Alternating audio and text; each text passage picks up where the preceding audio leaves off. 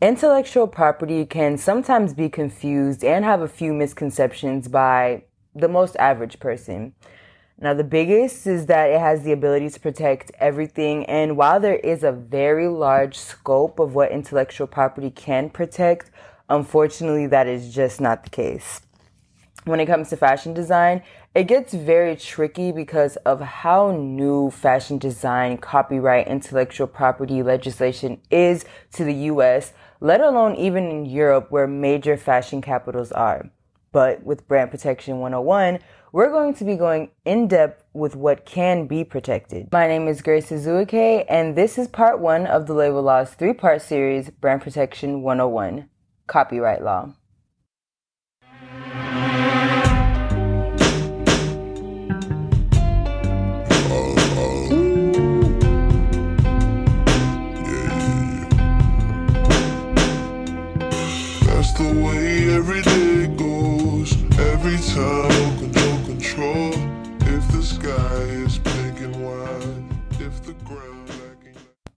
Hello, hello, hello, and welcome everybody. And thank you for tuning in. Like always, I just want to thank you guys for listening on a consistent basis and coming back every single time to get something new from the label law. so we're just going to dive straight into the nitty gritty. This week's obviously about copyright protection. And I wanted to begin with copyright protection just because even the word copyright is something that's known by a lot of people because of the fact that it can be used in so many different realms of careers and just the world in general.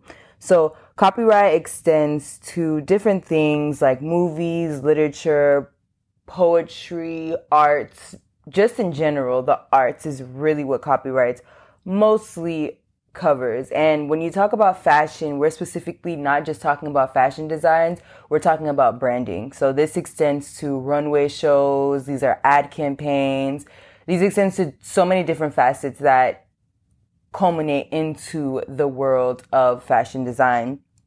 And when we want to specifically talk about this, there are some misconceptions between the differences of copyright and trademark. And honestly, it's not like some big thing where it's like, oh my God, you're so stupid. Like, how did you not know the difference between copyright and trademark?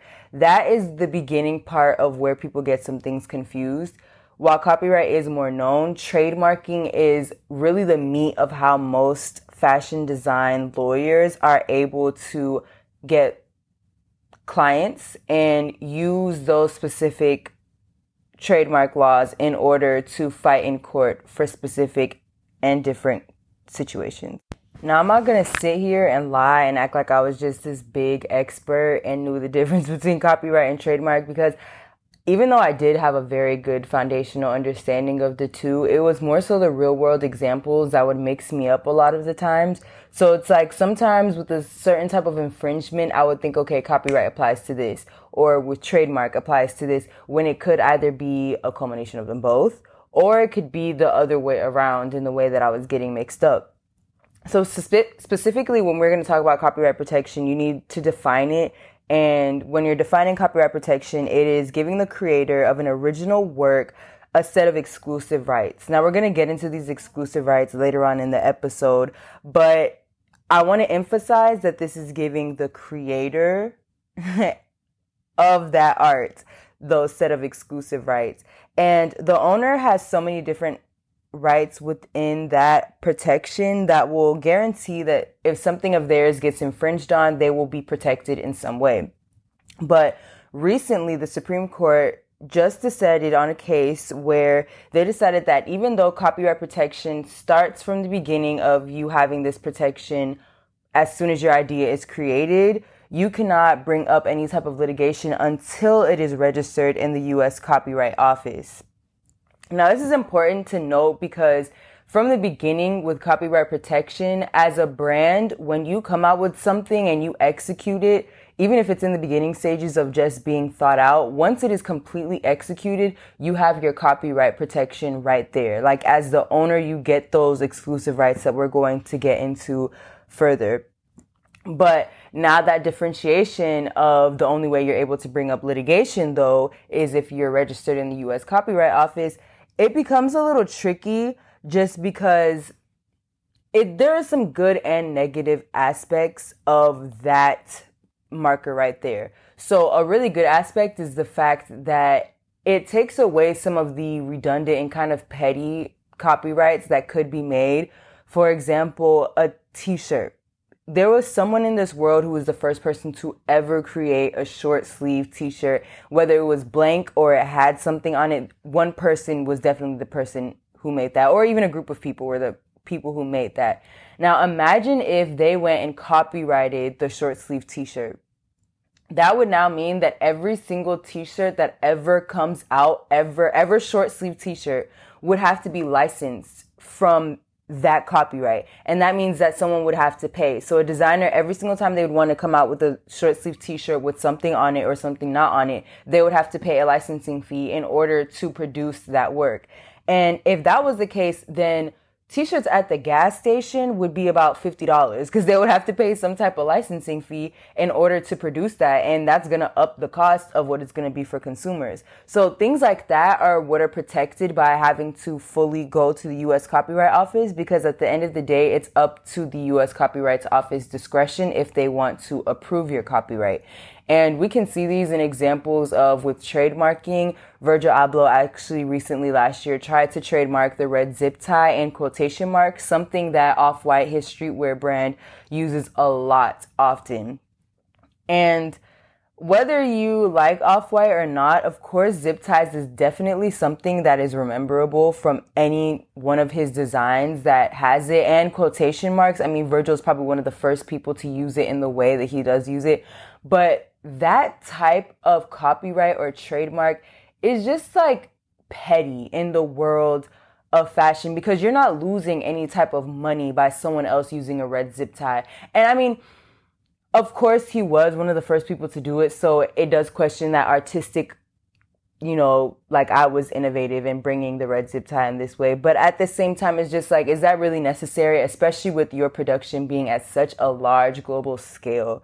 So that protection of those exclusive rights includes the owner being able to reproduce, perform, display, or derivative works of that. Derivative works is where it's that's mainly where copyright is coming from because with derivative works, let's say a designer comes out with a specific item in their line and now they want to take that design and they want to manipulate it in some way to where it's still the same design but has something majorly different that differentiates the two works and one is derivative from the other. These are a lot of ways that fashion companies have to fight their copyright because there are different places like fast fashion, Fashion Nova, H&M that will take things that are clearly Chanel or clearly Fendi or clearly some designer and will do something, change something on it that makes it a derivative work and that is still copyrighted and technically can be fought in a court of law. It's more so about how willing are you to go that far into, you know, bringing up this court case, having to pay legal counsel, all of these things.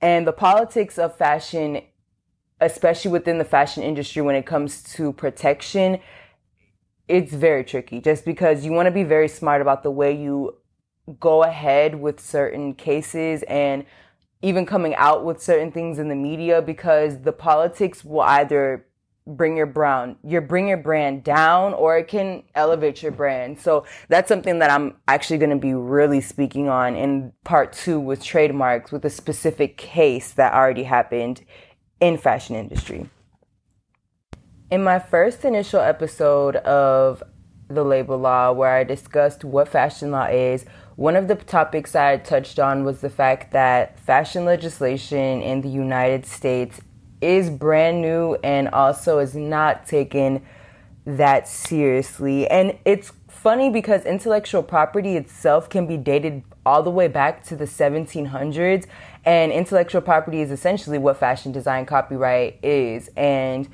it still is just not seen as that important because of so many different reasons, and one of them having to do with the fact that apparel isn't necessarily seen as something that can be copyrighted.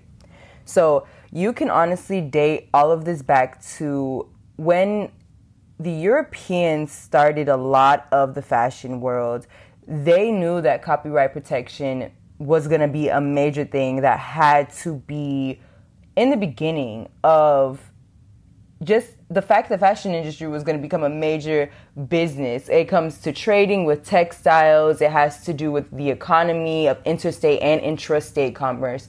And there's just so many aspects of the fashion industry that they knew that once it got to a certain level one they'd be able to monetize off of it and two it needed some type of control and protection in the US, specifically, one part of copyright laws is the counterfeit business and how it has become such a lucrative businesses in the US along with trading outside of the US and importing into the US. So that was one of the specific reason that reasons that in 1932 the Fashion Originator, Originators Guild of America called to have a unified effort to prevent these type of things from happening. So they were fighting against counterfeits and fighting against these copyright issues that weren't necessarily in legislation at the time back in the 30s.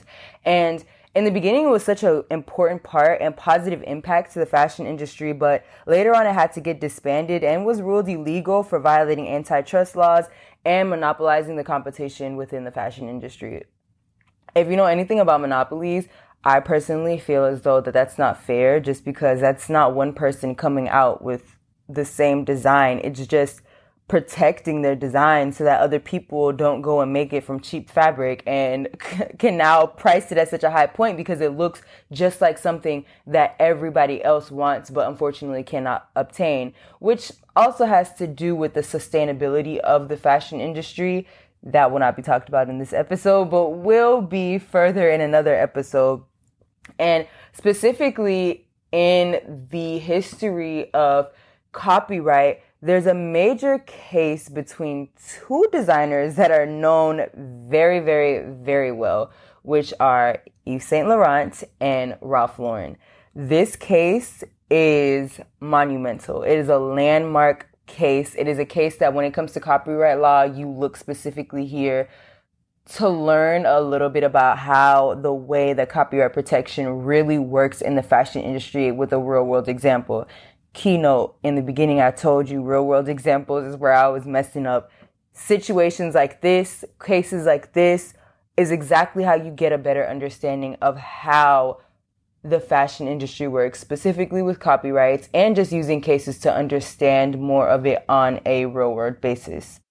The Yves Saint Laurent versus Ralph Lauren case was dated back in 1994, and it had to do with Yves Saint Laurent basically accusing Ralph Lauren of infringing a specific t- tuxedo dress that was designed by YSL. Now, ultimately, Ralph Lauren lost and had to give over $300,000 to YSL. And while this wasn't Paris, France, this was monumental for the whole entire globe. This was a stamp. Like, you know, fashion design is getting very serious. And in order to really, really, really understand why it was decided this way, you have to look at it from an economic standpoint. Now, the idea that competing designs, whether it comes from a big fashion house or smaller fashion industries, has to do with the fact that it leaves room for businesses to strive better and for newer products to outsell old products against products that are also coming out from other designers. Now, when you argue with different judges, whether it gets appealed all the way to the uh, to the Circuit of Appeals, or if it gets all the way to the Supreme Court, there are different arguments that you can take in order to show that through imitation of original products, it makes it better for consumers in the way that okay, now we have multiple choices to look from, but it also does not make it better for consumers because that quality of feeling like, okay, I'm gonna get this YSL suit that I'm sure is made of quality materials and is gonna last me for years. I could probably give this to my son later, as opposed to a Ralph Lauren suit, while Ralph Lauren, beautiful designer, I do love him personally, that quality is not gonna be the same like it's it's just not. And even if it is the same, then why infringe on that same design? You feel me? So that has a major aspect of why copyright legislation became a lot bigger in the 90s, going into the 2000s specifically. And while that was in Paris, something in Chicago actually happened that same year with a company that also accused another company of stealing a sweater design and mass producing it to sell.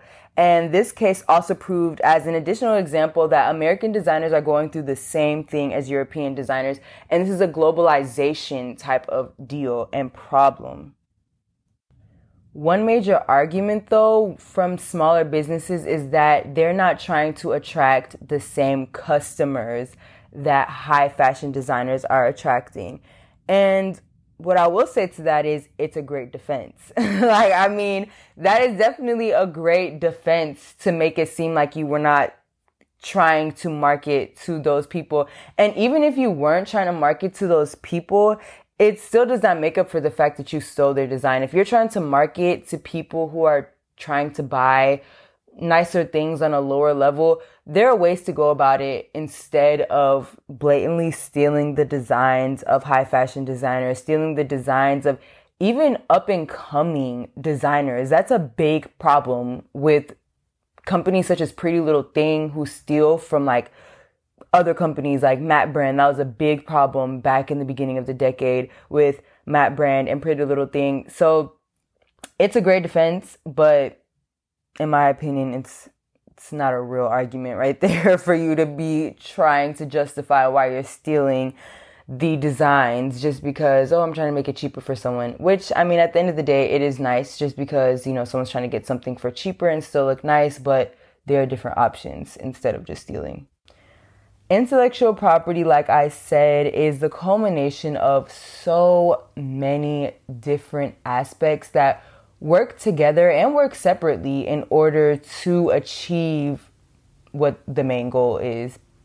And so now you see why I broke it into three parts because that right there was already enough for two episodes, let alone this one long episode.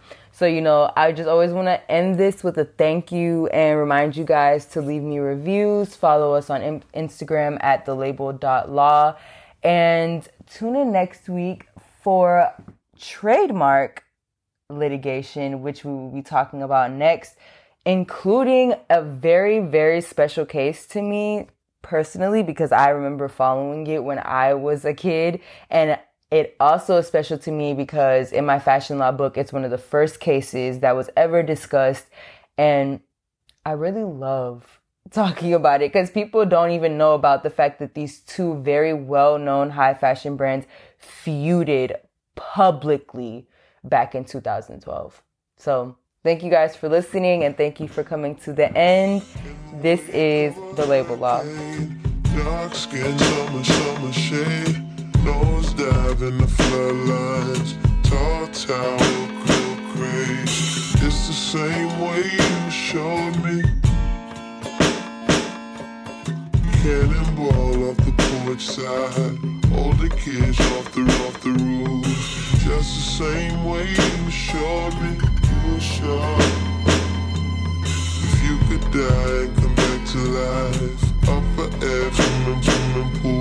You kneel down to the dry land. Kiss the earth, earth, earth. You gave your tools just to stay alive and make it out. Others, others ruin.